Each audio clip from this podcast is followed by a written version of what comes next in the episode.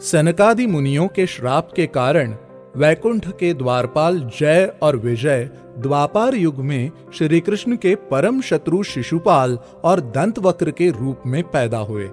श्री कृष्ण के पिता वसुदेव जी की बहन श्रुत देवी करुष राज्य के राजा वृद्ध शर्मन की पत्नी थी। उनका पुत्र था दंतवक्र। दंतवक्र और शिशुपाल जरासंध के साथी थे और श्री कृष्ण के विरुद्ध युद्ध में उन्होंने जरासंध का बारंबार साथ दिया था। युधिष्ठिर के राजसूय यज्ञ के समय सहदेव ने दंतवक्र को पराजित कर युधिष्ठिर का आधिपत्य स्वीकार करवाया था।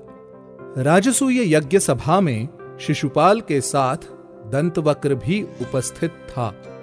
राजसूय यज्ञ के बाद जब श्री कृष्ण द्वारका वापस जा रहे थे, तब अपने मौसेरे भाई शिशुपाल के वध का बदला लेने के लिए दंतवक्र ने शाल्व के साथ मिलकर श्री कृष्ण पर आक्रमण कर दिया।